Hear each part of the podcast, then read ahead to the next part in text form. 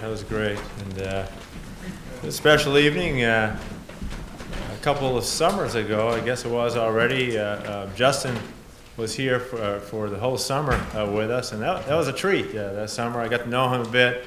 Um, and uh, he already had a little place in my heart just because of whose uh, son he is, I guess, with uh, Randy and Michelle. Uh, we, we go way back. And, uh, but just to, uh, I just noticed that Justin just had an excellent spirit uh, and uh, loves the Lord. And uh, just, it's always encouraging to see, you know, next generations going on to serve the Lord. And he has a, a, good wife and teammate to do that with. And it's not the Upper Peninsula, but I think it's no, towards the northern part of the Lower Peninsula you guys are, are in, maybe? Center. Center, okay. Center of, uh, Michigan. yeah, yeah. All right, so it's on the planet somewhere, and uh, I'll let him explain it if he wants to. Uh, but anyways, he's going to speak tonight, and I'm just looking forward to how the Lord uh, uses him in that regard.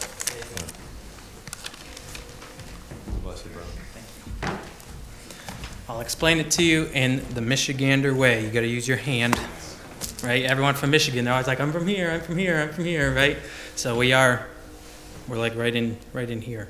So um, you do have the Upper Peninsula. You have the hand of Michigan, and then you have just like the Upper Peninsula is off up here. It's not part of the hand. So you're um, the Lower Peninsula, right? It's, I guess, yeah. I guess it's kind of a peninsula. Yeah. I was just say it's just the main part of Michigan, like the you know the whole state. But anyway, yeah you got the thumb, you know, it looks like that, and we're like right there. So anyway, that's what everyone does. I always thought it was a joke. Everyone like made fun of Michiganders for, you know, you got the hand, but they all do it all the time. You know, I was like, yep, someone lives right up here, someone lives right down here. They like in just normal conversation. So anyway, I really have not preached in church all that much. I teach all the time. I teach at a Christian school there in Saginaw, Michigan, Community Baptist Church and Christian School. I think I was just thinking about it. I think this is only the fourth time I've actually preached in this church service, um, but I do talk for a living every day. You know, at multiple hours a day. I teach all the time. Um, most hours of the day, I'm teaching or coaching. So I am talking a lot, but it is a little different than preaching. Um, you can be turning to Daniel chapter 1 if you want. Um, get ready ahead of time. I do. We teach a lot of different subjects. If you've been a part of a Christian school, you know it's not like um, public school where you have your math teacher and your English teacher. It's just whatever um, person is there, whatever class they need, they just throw a teacher in there, and um, so I, you end up teaching a lot of different things.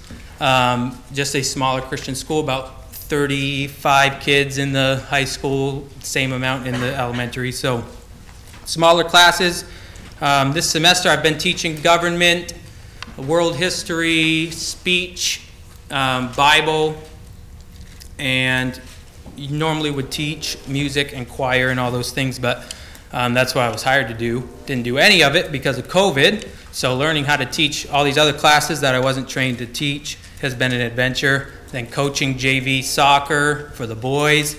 This next semester I'll be coaching JV basketball for the boys and then teaching economics and music appreciation, world history again, and that might be it. Bible again, whatever other class they throw me into that I don't have someone to teach, I guess. But that's what we've been doing, and my wife, Ellie, or Elizabeth, she's been teaching English and chemistry and all the typing classes. So we stay busy. And like I said, I do do a lot of talking, not a lot, not a lot of preaching, but this is a message that I wrote a while ago um, that I just kind of modified today for our time tonight. So, Daniel chapter 1, my favorite story of the Bible, um, is the early part of Daniel's life. And really, as we look into the new year, I think a lot of the truths we find in the early part of Daniel's life um, can be of great value to us as we try to put 2020 behind us and move on to 2021. If you ever think you have a lot of problems going on around you, just read this story Daniel chapter 1. Um, you'll thank the Lord, at least you, you aren't in Daniel's shoes. We know the story. He's taken from his homeland, from his parents, along with all these other young people. He is a fine young man because that's all that Nebuchadnezzar wanted good looking and smart and all those things. um, well, you know, versed in law and all these different things that they, he wanted these young men to be. And he took them from Israel and wanted to train them to be working in his kingdom, working for him. And so Daniel's just taken from everything he knows, from the land he loves, from his, all his family, and probably many of his friends, and is now in Babylon. But the story of Daniel is not a story about trials. Even though Daniel went through a lot of trials, and really the whole beginning of his life is full of trials, I really don't find that his story is a story of trials. It's a story about being faithful to God, whether your circumstances are good or bad.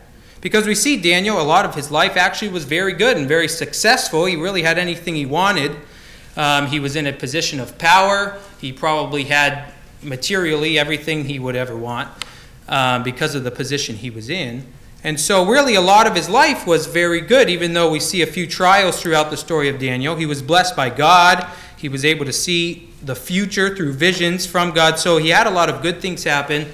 But he also had a lot of bad things happen. But there's one thing that was consistent through that whole time, and that was his faithfulness. And so that's why it's really not a story about trials, even though that's a lot of what we talk about with Daniel. It is a story of faithfulness. Keep in mind, this story begins when Daniel is a teenager, so it's really a message for every age. He started very young up till he was very old, being faithful. Being faithful to God is not about being a pastor, it's not about being a Christian school teacher, it's just about being a Christian. And really, being faithful to God is being a Christian. It does not begin or end at any certain age. It is something we ought to practice throughout our entire life, and we see that's exactly what Daniel did. So, as we look forward into 21, 2021, and we hope that it's nothing like 2020, I saw today that only 17% of people said that they had a good year. And um, yeah, ouch. um, although, really, every year there's not a very high percentage of people that say they had a good year, but uh, it was the lowest, I think, ever. 17% of people said it was a good year. Um, so let's hope 2021 is better. But as we share, as I share a reminder about really what it really means to have a New Year's resolution, because often our New Year's resolutions aren't very um, resolute. I guess they kind of fade away after you know January 2nd. Um, but as we new, move to the new year, if there's any resolution we should have, it should be to draw closer to God and be more faithful to God. And so let's look at how we can draw closer to God as the new year begins. And with that, we will read Daniel chapter 1 and get into the lessons we can learn from this story.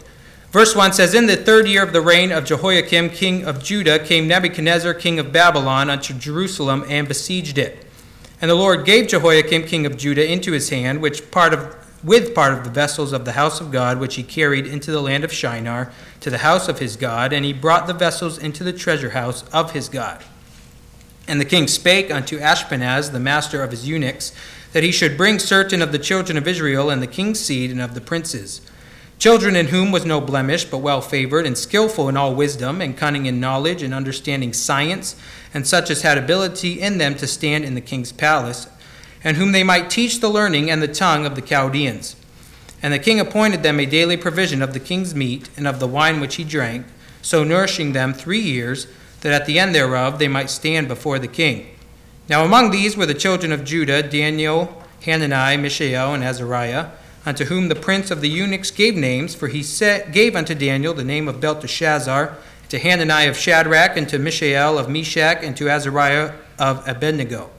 But Daniel purposed in his heart that he would not defile himself with the portion of the king's meat, nor with the wine which he drank. Therefore he requested of the prince of the eunuchs that he might not defile himself.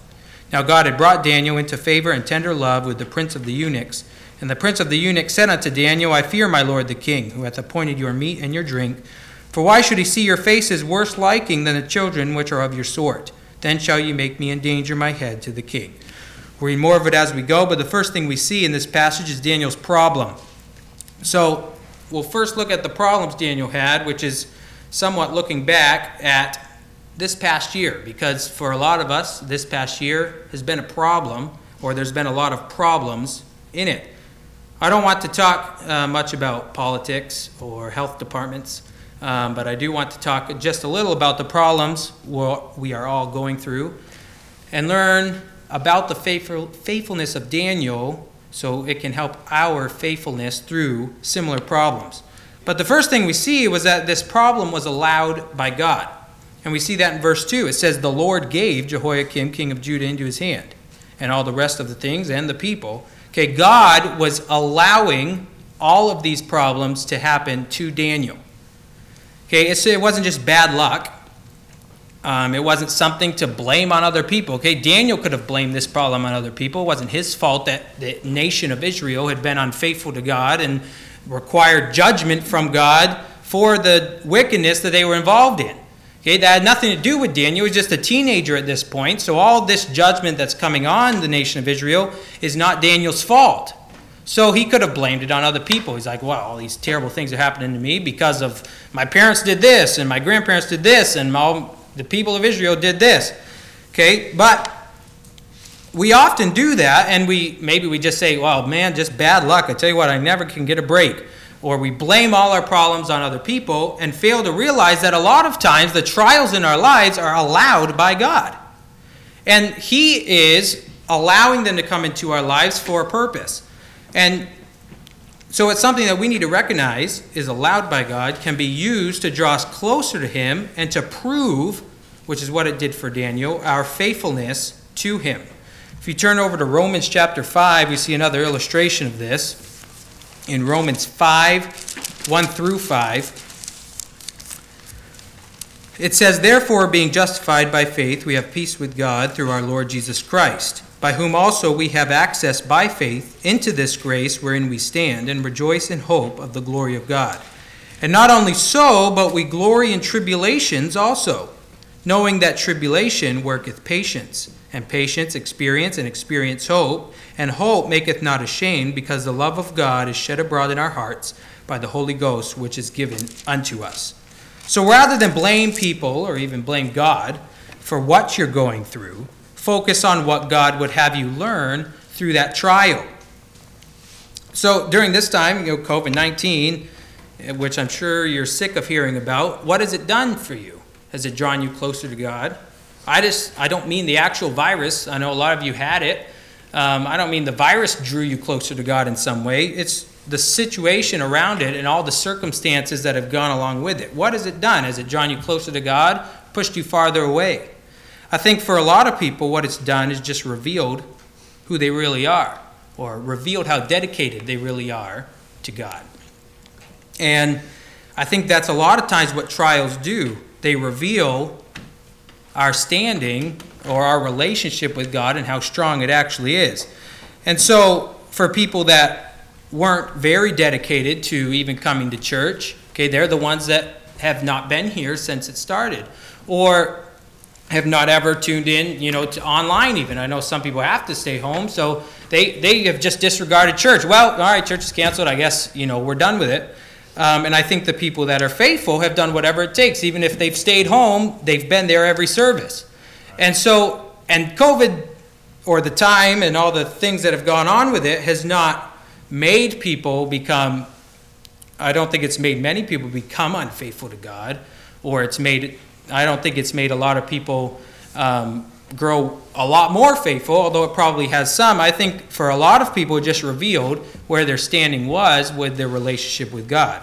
And so it's really important when these trials come, because that's the purpose a lot of times for these trials God sends, is to learn from that time. And when those things are revealed, when it's revealed, you know, wow, my relationship with God is not good, or there's things in my relationship with God that need to get better, we need to respond to those things. We're not to be dedicated just to our country, and that should be important, but we have to be dedicated to our God. Because it's very easy to be vocal about our love for our country, especially as Americans, we've always been that way. Um, but it's much harder to make a strong stand for our faith. Daniel did not take the stands that he did because he loved his home country of Israel. He took the stance he did because of his deep love for his God. Secondly, under um, this first point of Daniel's problem, is it seemed impossible The situation here, you look in verse 10, it says, And the prince of the eunuchs said unto Daniel, I fear my lord the king, who hath appointed your meat and your drink. For why should he see your faces worse liking than the children which are of your sort? Then shall you make me endanger my head to the king. So, this situation here, it seems to put the Hebrew boys in a position where they have to sin. Uh, we don't exactly know what the meat here was. Some people think it was, could have been pork or other meats that were forbidden for the Israelites to eat. Um, some believe it was probably meat that was offered to idols um, that they were that they needed to eat afterwards, and um, it could be both of those things or a combination of those. Uh, but the problem here was the king required these young men to eat it. Okay, it was against their faith, and they had to do it. Um, we know Nebuchadnezzar was a ruthless man, especially at this time, um, before God got a hold of his heart. Um, because later he sentenced all his wise men to death just because they couldn't tell him what he had dreamed. Um, so it really seems like these boys have to either sin or die. It's like the two options. There's no other options. They either choose to accept the sin and do it to save their lives, or they'll be put to death. Or um, they could be the cause of Melzar, the person put over them. They could be the cause of him, him being put to death. Um, so it seems like an impossible situation. And we see the same thing in Acts chapter 4 um, when the apostles are told they have to stop preaching, okay, or they're going to be put to death. And they make the same decision that Daniel chooses to make. And don't respond just based on the devil's lie that you only have two options sin or die. And the devil likes to tell you that the only option we have is to sin. Know, in just this situation, you've just got to sin. You have to. Sometimes there's no choice. And it would seem the apostles, when you look in Acts chapter 4, have the same thing. They either have to stop preaching or die. And Daniel has the same situation where he either eats this meat or he dies. But that leads us right to the second point, which is Daniel's purpose. And that's found in verse 8. It says, Daniel purposed in his heart that he would not defile himself. The devil will attack you in your weakest points. You look in um, Luke chapter 4, and you'll see Jesus when he's being tempted. He's being tempted when he's at his weakest point. He had gone without food for 40 days, and the first temptation the devil brings is turn these rocks into bread. Okay, it's his weakest point, and it's a temptation that goes right along with the weakness that he's that he is experiencing. And so the devil, he's great at all, you know, bringing the temptations right in the worst time, right when we're the most vulnerable, and brings the type of temptations that are the easiest for us to fall into. And one of these is a lie that there's times where we have no option but to sin. And Daniel, as a young man, we're, you know, we're talking an older teenager here. He had never had a chance to eat this meat in his life. Okay, it probably would have been, you know, a great chance to actually try some of these things that he'd never had before because he would have been part of the Jewish religion. He was now in a place where no one would be there to tell him no. Okay, he would get away with it if he took it. Um, it's just him and these other Israelite. I mean, we're only told of four here that didn't actually eat it, so probably everyone else did. Okay, the people over them are all from Babylon, so they're eating this meat all the time. No one's going to tell him that it was bad that he took it. No one's there to get him in trouble for it or anything. So it was the perfect situation for the devil to attack him in specific ways that would make it easy for him to fall. But it's important to know, just like Daniel did, and we need to know the areas in which we are weak. Because those weak points are where our flesh and the devil will bring temptation right when it's easiest for us to fall. Secondly, under this, we consider Daniel's refusal because this is his reaction to that temptation. Romans 13 1 says, um, 1 and 2, we kind of see a dilemma um, that Daniel has here. It says in Romans 13 1 and 2, Let every soul be subject unto the higher powers, for there is no power but of God, the powers that be are ordained of God. Whosoever therefore resisteth the power resisteth the ordinance of God and they that resist shall receive to themselves damnation. And 1 Peter 5 5, along with it, says, Likewise, ye younger, submit yourselves unto the elder. Yea, all of you be subject one to another, and be clothed with humility, for God resisteth the proud and giveth grace to the humble. So, how do we justify Daniel's refusal, refusal to obey the king? when the Bible clearly says to obey authority? Well, we could use Acts 5:29. We ought to obey God rather than men, and surely that's the principle when you're told to sin by an authority. You would obey God rather than that authority. But there's another important aspect of how Daniel interacted with this authority in this situation. Um, okay, Daniel knew that what his authority was telling him was against God's will, so that was the conviction behind his decision. But what's also very important is the way he went about it, and that's in verse 8 through 13. It says, But Daniel purposed in his heart that he would not defile himself with the portion of the king's meat, nor with the wine which he drank. Therefore, he requested of the prince of the eunuchs that he might not defile himself. Now God had brought Daniel into favor and tender love with the prince of the eunuchs. And the prince of the eunuchs said unto Daniel, I fear my lord the king, who hath appointed your meat and your drink. For why should he see your faces worse liking than the children which are of your sort? Then shall ye make me endanger my head to the king. Then said Daniel to Melzar, whom the prince of the eunuchs had set over Daniel, Hananiah, Mishael, and Azariah, Prove thy servants, I beseech thee, ten days, and let them give us pulse to eat and water to drink. Then let our countenances be looked upon before thee, and the countenance of the children that eat of the portion of the king's meat, and as thou seest, deal with thy servants. So he consented to them in this matter and proved them ten days. Having the wrong attitude towards authority is a great way to destroy your testimony before the world. Unfortunately, there have been a lot of people respond the wrong way during this pandemic um, and the things around it. But more than that, there are so many Christians that destroy their testimony because they choose to respond to authority they don't like with anger, hatred, and an arrogant attitude. Daniel, on the other hand, was humble, respectful, and prepared to show his authority how he could obey his God and still be respectful of the people put over him. One of the biggest concerns I have towards the young people that we teach um, is the attitude that they have towards authority. I expect them to disobey, do foolish things, okay, because they're young people. But when I see an attitude of hatred and disdain for authority, um, that's when it's disheartening. Um, but then, when I drive around our area and I see yard signs that say my governor is an idiot, when I see adults yelling at each other about their different politicians, or I hear church members criticizing church leadership in a way that just tears them down and makes them seem like their ministry is not even of God, I don't wonder anymore why the kids view authority the way they do. And it's a sad story, really, the way we are even in our country and the just all the polarizing, everything's polarizing. There's just a far left and a far right, it seems like, all the time.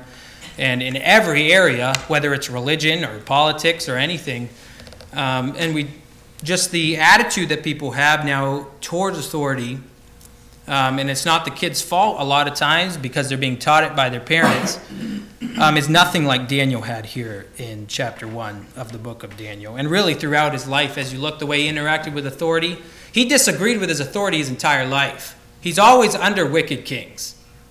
And he's always having to say no to things that would be sinful. But you never see that anger and that arrogance that we often see today towards authority. But then we see Daniel's influence. When we take a stand for God, others will come with us. Not everyone will choose to serve God when they see us serving God, but our influence will be seen and followed by others who may be afraid to stand up themselves. You see that in verse 11 through 17. Shadrach, Meshach, and Abednego end up standing with Daniel, and these four men are the ones that end up not sinning and end up being blessed by God for it and end up being su- successful even as they move on in their lives. Daniel was the first to stand and the one who had the plan for avoiding the king's meat. But the other three young men were influenced to stand for God because of Daniel's testimony. You know, a big problem we have as Christians a lot of times is we're all waiting for someone else to take a stand first. And we see other Christians not taking a stand for God. We're afraid to, and they're afraid because they don't see anyone else, and no one is taking the stand that they need to over the world for God. So don't wait, just do it now. Others will follow your lead just like they did in Daniel's time. Daniel didn't know if anyone would stand with him. He might have stood alone, and he probably would have. but others followed because of the strong stand that Daniel had and the strong testimony that he had. Don't be afraid of being left alone because when you stand for God, God is right there with you. And as you take a stand, other Christians will be there with you too. God just needs you to purpose in your heart that you will serve God no matter what. And as soon as you do, He will take care of the rest, like He does in the story of Daniel. You do not know what God can take your testimony and do in the lives of other people. What happened later when the other three men were in a situation where the king told them not to bow down or to bow down to his idol? Okay, Daniel wasn't there for them that time. But his influence, when they saw him stand up to the king by not eating that meat and drinking of that wine, when it came time for those three to take a stand, they didn't hesitate to do it. They took a stand when they were told to bow down to the king's idol because of the influence that Daniel had had on their life. And we don't know what that stand, I mean, that did a work in the heart of the king because he was able to see God's hand at work in those three young men's lives. So you don't know. You have no idea what God can do if you personally can take a stand for him. Lastly, we see Daniel's perseverance. Verse 21 says, And Daniel continued unto the first year of King Cyrus. And he continued after that, and he continued serving God till the end of his life. The theme of the beginning of Daniel's life was he purposed in his heart, and the theme of the rest of his life was Daniel continued. We know Paul said the same thing of himself in 2 Timothy 4 7. He had fought a good fight. I have finished my course. I have kept the faith. This purpose is a lifelong thing. It's not one time you chose to do right, another time you didn't. Another time you purposed in your heart again, and then another time you didn't. Okay, this purpose that Daniel had, it's a real purpose that carries you through your whole life. It's purposing in your heart that you will never defile yourself. Doesn't matter if you're a teenager making hard decisions to stay faithful, or if you're an old man not giving up serving God till the day you die, that same purpose will carry you through. We see the same purpose in Joseph's life. He was able to run from temptation, literally run from temptation, some of the hardest temptation that could face a man in his shoes. We see the same in the story of Job. He said, Blessed be the name of the Lord, after he had gone through everything he had gone through, and during that time when he lost everything. So maybe you're thinking we're all human, we sin. So I know I just I know I'm going to fail in this. There's no way I can stay this faithful. But how about we try instead of planning to fail, try having a purpose in your heart that you won't. Because when we use the I'm human excuse, we're all forgetting and, and omitting the power of God and the power of the Holy Spirit in our lives. I'm sure Daniel sinned at some point. It doesn't say it in Scripture, the Bible never speaks of it. Because Daniel purposed in his heart to be faithful, sin never destroyed him. I said at the beginning, it's not a story about trials, it's a story about being faithful to God. Whether it's Paul, Joseph, Job, Daniel, they went through a lot, but they all had one thing in common they stayed faithful. We've all been through a lot this year. Nothing like what those men went through, but it's all a trial for us and some of the hardest uh, times that some of us have been through. But we can be faithful. It doesn't matter the circumstances. This may be the greatest year of our life, but we should have the same faithfulness to God that we had during the pandemic. Maybe you need to have that purpose Daniel had. You're going through life trying to do what's right sometimes, other times you just give up because you have never actually made that decision to say no to sin and stand up for what's right. Maybe you just want to persevere and stay the course until you die. Maybe that's the decision you need to make. You feel like you are being faithful and you want to continue that. Um, whatever your situation is tonight, make that decision. Whether it's getting on the right track and starting that purpose tonight and being faithful the rest of your life, or maybe you're already there. You're being faithful and you just want to continue. Go into this new year with a genuine, important New Year's resolution a purpose in your heart that you will stay faithful to God, say no to sin, and purpose in your heart that you will not defile yourself for the things of the world. Let's pray. Lord, we thank you for this time tonight, and thank you for your word and the story we can learn, uh, the story of Daniel that we can learn from. Help us to just have the same purpose in our hearts that we won't defile ourselves with the world and the things around us, but that we will stay faithful to you and that we will choose to do what's right no matter the circumstances, whether they're good or bad.